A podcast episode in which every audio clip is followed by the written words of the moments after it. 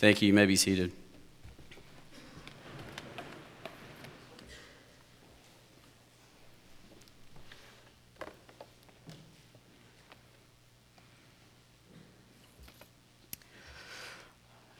Our passage this morning is in 1 John chapter 3 verses 11 through 24. Page 1022 in your Pew Bibles.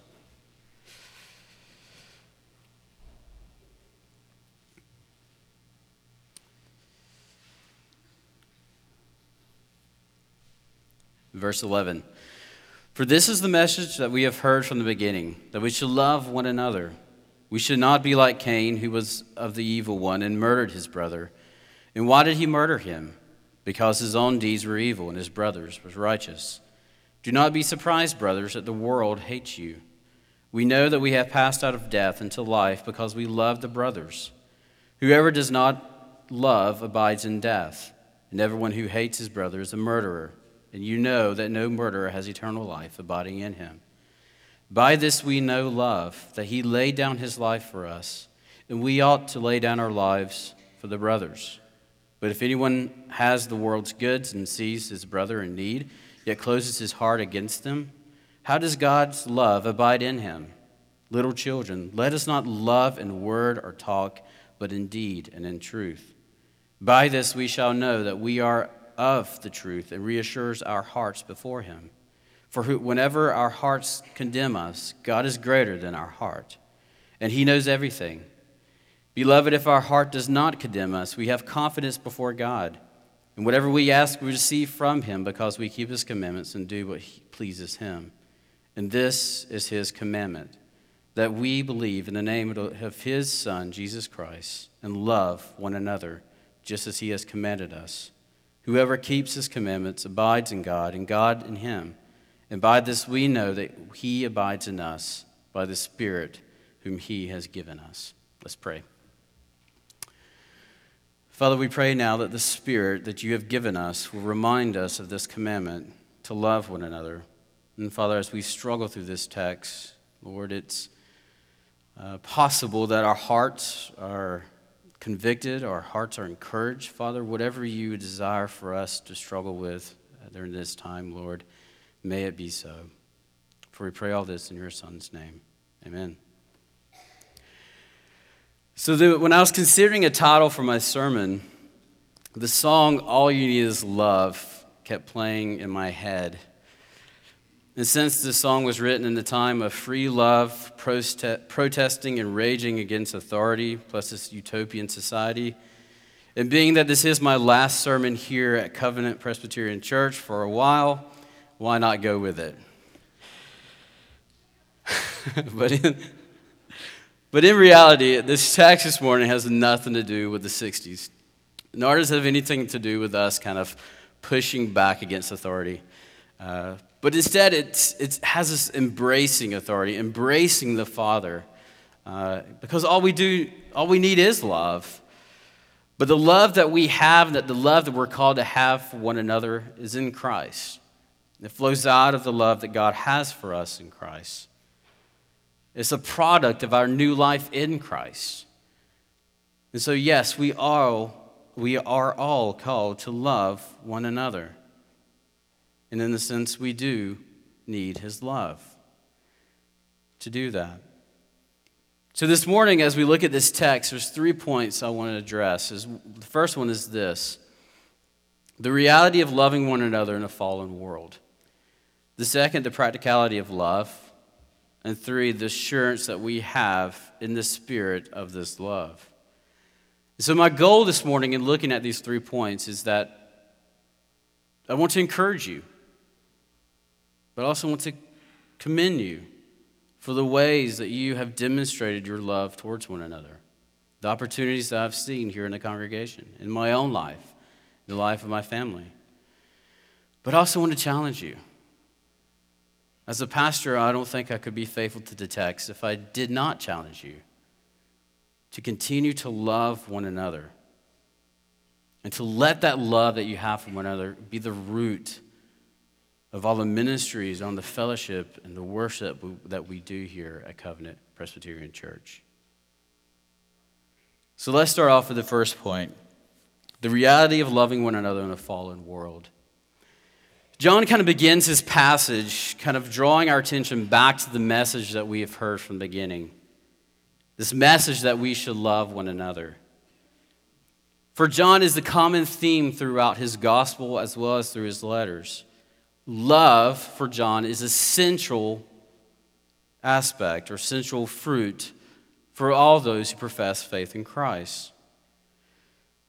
And I think it's important for us to note here when we talk about love in this passage that love that John is emphasizing here is the agape love, the brotherly love. And this love is towards directed towards those who are in Christ. It's directed to the body of believers. It's to the person sitting next to you, sitting across to you from you.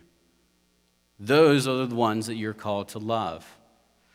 But it's also to, for those who are scattered abroad, loving your brothers and sisters in Christ that are in Peru, that are in Mexico, that are across the oceans, the universal body of Christ, the church as well. And being made new in Christ, because that's who we are as Christians, it kind of changes our DNA to where we are called to love our brothers and sisters with a deep and unyielding love. A love that has no end. A love that does not consider our flaws. A love that does not consider our sins against each other, our sins towards one another. Is a love that flows out of our desire and our concern for one another in Christ. And this love and concern that we have for one another, as it's set up, is if we love one another, then the world's going to be blessed. This love that we have for one another will drive us to love others, to have compassion towards those who are not of the body of Christ. So you see, it's, it's kind of like a chain. You love one another as Christ has loved you. So therefore, you can go and love this lost and dying world. But there's another message that we have here in this passage that was there at the beginning as well. This message of brokenness, sin, and hatred towards one another. John kind of demonstrates this brokenness when he emphasizes the relationship between Cain and Abel. And his purpose for doing this, I believe, is to try to demonstrate to us as believers that when we are faithful in loving one another and living righteously, others are going to oppose you. They're going to despise you. Look at how these verses kind of feed into verse 13 when he says this Do not be surprised, brothers, that the world hates you. And why then does the world hate us? Because the more we imitate Christ and the more we live in obedience to Him, the more the darkness and the wickedness of this world is revealed. I love how Carson puts it. He says this He says, When Christians act with the best of motives, with, uh, with love in their hearts for their fellows, the world does not respond with gratitude. It hates it. It hates believers. Because the life transformed by the gospel of Jesus Christ exposes sin for what it is. But at the same time, a life transformed by the gospel of Jesus Christ not only exposes the world, but it also provides a message of hope for this world. In verses 14 and 15, John kind of points this out.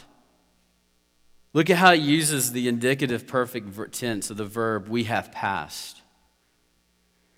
Says when we talk about the perfect indicative in Greek, what we're saying is that we're indicated that there's a completed action. A completed action whose effects are felt in their speakers present. But I think for us, it's safe for us to say when we read this text, we too have passed. We too have passed out of a life of death into a new life of hope, an eternal life, a life abiding in Christ because we have our faith in Christ. We have placed our faith and trust in Christ. So, therefore, we live this message of hope to this dark and dying world. That there can be new life in Christ. That there is a way out of the darkness and into the light. And this is the test that we use to determine if we have this new life. Going back to what John's talking about, is if we love one another. So you see how this is all connected? If we are to love one another because we have this new life in Christ, we're called to demonstrate that love, within the body as well as outside of the body. But we need to keep in mind that the world would hate us when we do this. I think we need to come to grips with that reality that the world will hate us. If we live our lives in obedience, it's going to drive others to not want to be around you. It's going to drive them to want to mock you, to criticize you, to ridicule you, maybe even call you weak. Sometimes the world kind of waits and watch for us to stumble. And when we do stumble, what do they do? What do they quickly call us? Hypocrites, right?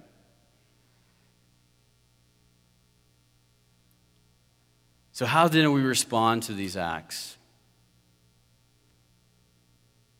We respond with love and with grace and with patience towards them. Because again, the true test of who we are in Christ is our love for them and our willingness to show compassion to them. The greatest example that we can be to this lost and dying world, the greatest way that we can demonstrate our love for Christ and our lo- is by demonstrating our love for each other. But also, I think as we do this, we as a body of Christ, we need to do a better job at demonstrating that love towards one another being a safe place for us to come back to as believers when the world criticizes us and when the world hates us. This should be a place where we come back to be strengthened as the body, to be encouraged, to be welcomed, to struggle with life together. A place where we can continue to practice love for one another and to prepare us to go back out there to a world that's going to hate us but yet we're still called to love them when they do. So, how does this love then work? And I think uh, John kind of shifts this to kind of focusing on how Christian, not only Christians living in a fallen world that hates them, but also demonstrating ways that we are called to love one another. And one of the ways we demonstrate our love for one another is quickly by sacrifice. We lay down our life for one another. And this is all tied to what Christ has done for us, right? Going back to what he talks about in verse 16. By this we know love, that he laid down his life for us. So, how do we demonstrate our love for one another? By laying down our life for one another. Now, you may jump to the Calvary, and I don't think this passage is actually asking you to kind of crucify, to be crucified for others. But I think what this passage is asking us to do is actually to sacrifice our needs and wants and circumstances for the goods of others, meeting the good and the needs of others. We kind of see supported this in verse 17 and 18. When he says, you know, if anyone has the if anyone has the world's goods and sees his brother in need, yet closes his heart against him, how does God's love abide in him? Little children, let us not love in word or talk, but in deed and in truth. Ultimately, what John is saying here is that if we love one another, shouldn't we should not only say it with our words, but we should also show it with our actions, with our deeds. We should demonstrate that love. This theme is similar to what we find in James when James writes this If a brother or sister is poorly clothed and lacking in daily food, as one of you say to him, Do you say, Go in peace and be warmed and filled, without giving them the things needed for the body? What good is that? What good is it if we, as people who have experienced the love of God in Christ Jesus, what good is, it for us to just say that we love them but not meet their need? There is no good in that. We are called to do more than just acknowledge the distress of a brother and sister in Christ. We're called to help fulfill their needs, their basic needs. This was big for me, kind of in, in, in seminary. And it really touched, touched me whenever I was invited one opportunity to go and, and preach at this mission that was set up in Birmingham, Alabama. For some of you that may not know, and my family and I, we spent time in Birmingham while I was in seminary, and we got plugged into a local PCA church there called Faith. And every kind of once or twice a month, the, the men's ministry would get together and they would go and serve at a place called Brother Bryan's Mission. Uh, and if you're ever in Birmingham and you get an opportunity to do that, I encourage you to do that. And so, being in seminary, uh, you don't have a lot of opportunities to preach, and so you try to take advantage of those opportunities when they come. And so, I was I tagged along with this group, and the goal of this most Sunday nights is we would go and we would feed them a hot meal, and then we would have a short devotion. And I was asked to do the devotion, um, but I didn't I have a clue of what I was actually doing, to be honest with you. I didn't understand these people. I didn't really know how to direct my devotion to them. I, I, didn't, I didn't even know these guys. I didn't know where they're coming from, their background. So I go into this building, and there's all these men just sitting around this table. And I, again, I had no idea where they come from. And so I got to sit down and meet with a few of the men, and I began to realize that some of these guys um, were coming from some horrible situations. Some of them just got out of prison, some were homeless, and some of them just needed a hand. So afterwards, I kind of wanted to find out more about this mission, about more about this, this ministry that was directed toward these men, because it was new to me wow, we actually, you know, I'm from South Georgia, rural area. You kind of go to church, everybody kind of knows your name. It's kind of like a cheers thing. But this is new. There was a church that actually ministered to men they, they didn't even know. They would go in and see them just on Sundays. And they would have conversation with them, and they would sit with them, but then they would get up and leave. But then they would continue coming back, these men. So uh, it was new. I wanted to find out more, more about this ministry. So I came across this kind of brief bio of Brother Bryan. And I'm just going to read a, a brief portion of that to you. And this is kind of what was my Damascus Road experience about having a love for others in my life and in my ministry. Um, but I'm just going to read a part of that. It says this It says, For years, James Bryan walked the streets of Birmingham, Alabama, ministering in the name of Jesus to the people of the fast growing city, not only to the respectable people, but also to gamblers, drunkards, and prostitutes. He was the pastor of Third Presbyterian Church, a downtown church surrounded by African Americans, poor white families, Jews, immigrant workers from Italy, Hungary, Greece, and other countries. Bryan knew the people of Birmingham, and they knew and loved him. That is why they called him Brother Bryan. To him, all people, black and white, native born and immigrants, poor and rich, were his brothers and sisters in Christ. That to me was my aha moment. Because for so long, I have struggled with this text, this loving one another, and I never really saw it lived out. But at this mission, I saw it lived out. And so I share this not to kind of hype James, James Bryant or to call him a saint or anything, but anyway, to kind of stress my aha moment, but also to drive us to think more about how are we, as the body of Christ, sacrificing for the needs of others around us. You know, in just a few minutes, we're about to transition from worshiping in this building over to a meal. And we're going to sit down and we're going to have a good meal and we're going to listen to someone share about a ministry called Step.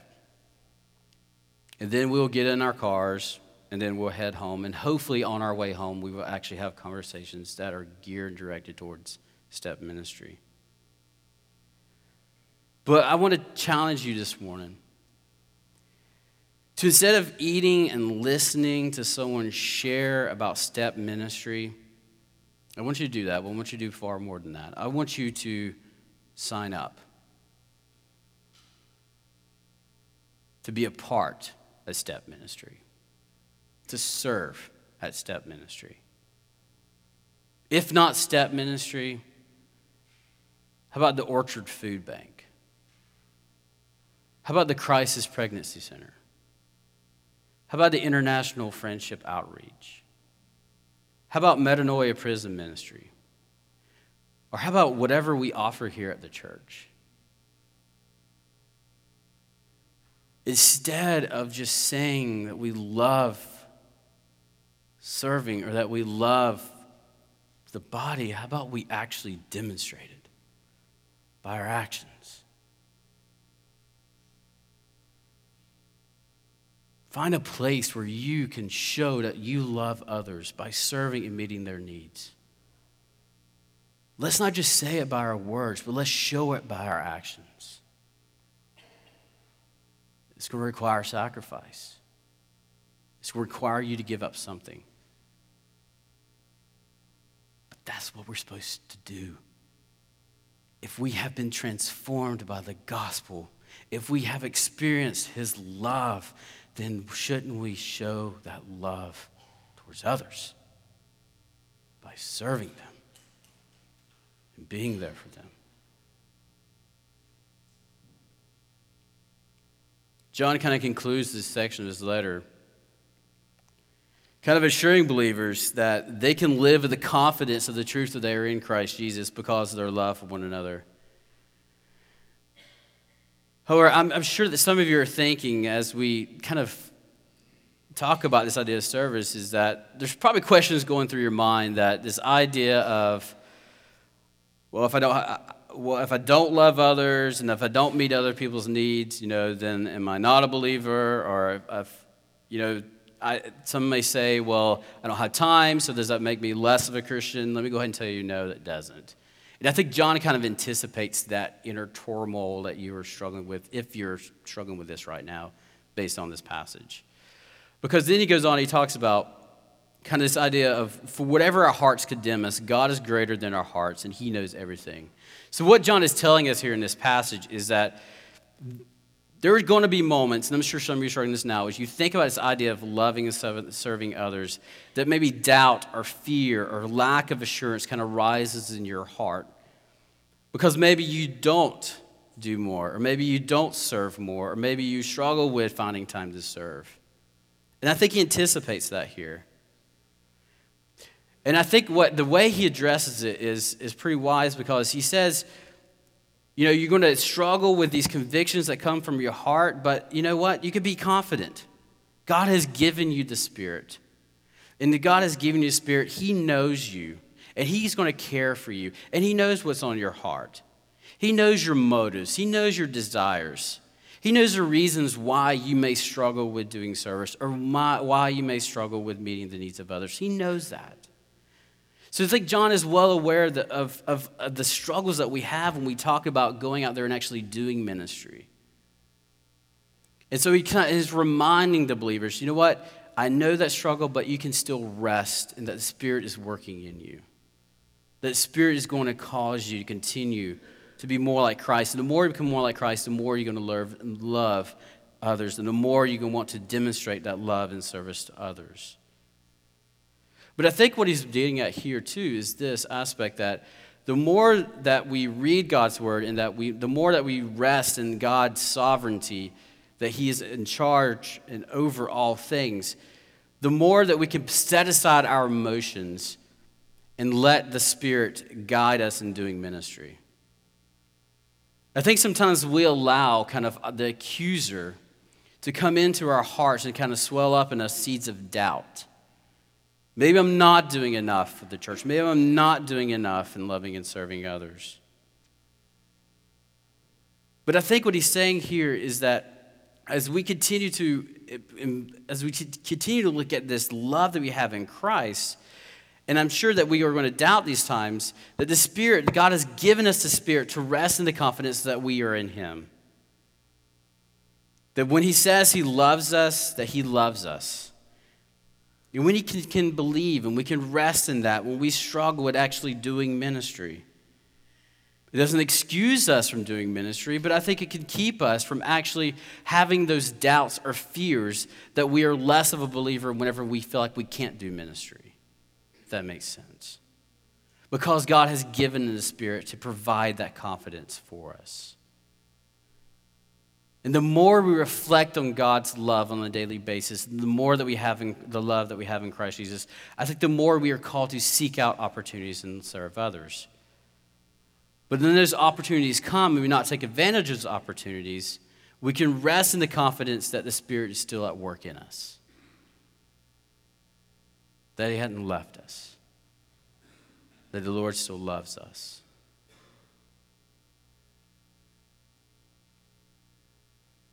Because it's a given, right? When we look at the imperatives of Scripture, what do we first we first want to do is we first want to do like a self-evaluation. I'm not doing good in this. I'm not doing good in that. I'm not doing good in this. We can quickly let our emotions drive us from not one seeking to do ministry and two not loving or not seeking to love and serve our brother and sister in Christ. But what John is saying here is this we can reflect on the confidence that we have that Spirit is working in us. We can rest in that. There are going to be days when we are going to want to do those things. There's going to be days that we are going to struggle to do those things in loving and serving. But the Spirit, the Spirit is still working in us. And we can rest in that. We can rest in that confidence of knowing that it's doing its work. John then kind of transitions in verse 21 to 24, kind of focuses on the blessings that flow out of this confidence that we have in the Spirit. He kind of assures the Christians that, you know, that whenever the condemnations that come from the heart, actually they should drive us to want to focus on the promises of God. In verse 21, we are assured that we can rely on God because we are His. In verse 22, John writes that we can approach him through prayer and be confident we will receive answers. And this confidence in God's ability and confidence in the work of the Spirit to answer our prayers go hand in hand with keeping and obeying his commands. We keep his commands, commandments, we do what pleases him. God answers our prayers. Why? Because we are united to the Father. And the Father hears and answers our prayers because of the work of the Son. And John kind of mentions this in verse 24 when he talks about the Spirit. The Spirit then answers these things and works through these things. He kind of wraps up the Spirit, kind of places the passage, kind of placing the focus and the attention on the work of the Spirit in the life of a believer. We're able to obey His commands, we're able to do as He please because the Spirit that lives inside of us is doing that work. We're able to love one another in word and deed because of the Spirit that's living inside of us, causing us to love and want to serve one another. The Spirit empowers us to do these things, to love, not in word, but also in action.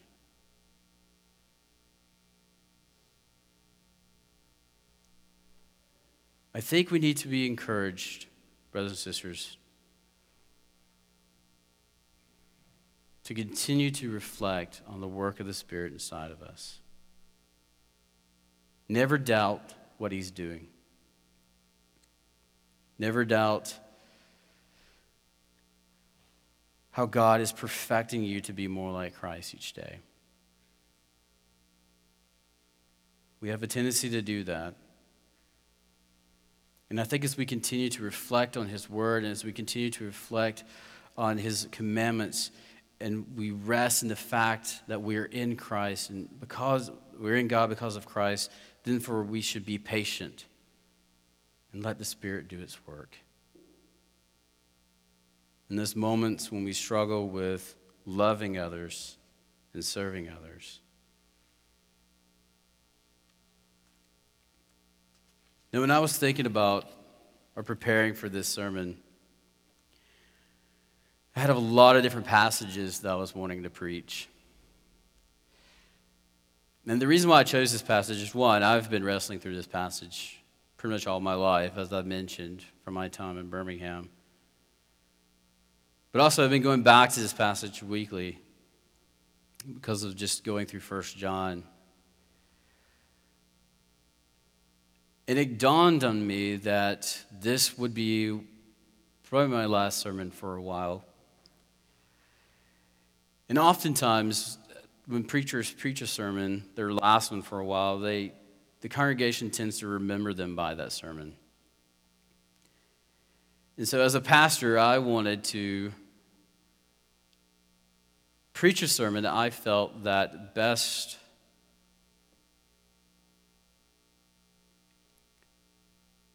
demonstrated what I strive so hard to do here at Covenant Presbyterian Church through my seven and a half years. And that was to encourage you to love one another.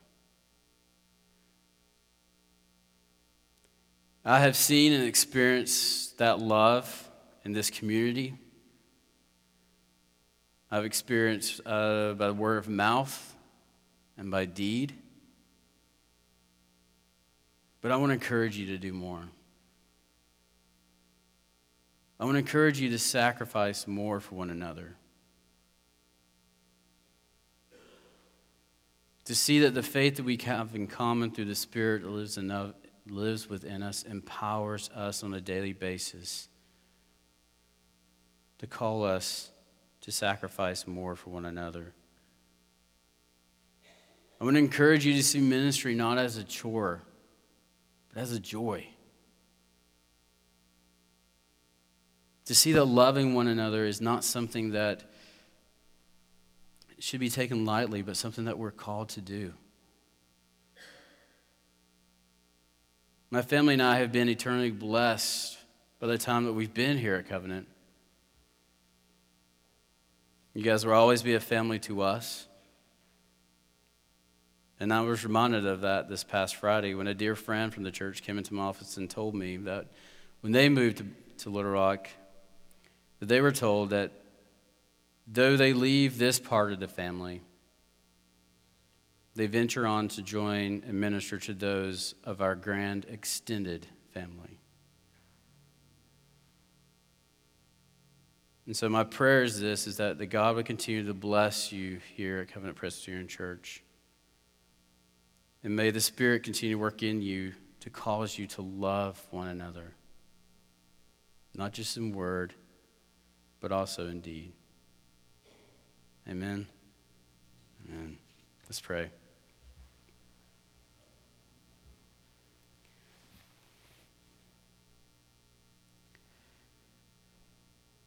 Father, I confess that I struggle through this text. And the reason why I struggle through this text so often is because I struggle with loving, not only in word, but also in deed. Father, I also struggle with my emotions that draw me often to, to doubt, to fear when I don't do enough, when I don't love enough, when I don't serve enough. And Father, I pray for those in this congregation that may struggle with that as well, that you would send the Spirit to remind us that you are at work in us, and that you are far greater than our doubts, and that you are far greater than our fears, and that we can rest in you and in the work that you're doing in us. Father, I pray for Covenant Presbyterian Church, and I pray that they would be encouraged to love not only in words, but also in their deeds. Encourage them, Father, to see the needs of others and the desire and have the desire to meet those needs out of their love for them. For we pray all this in your Son. Amen.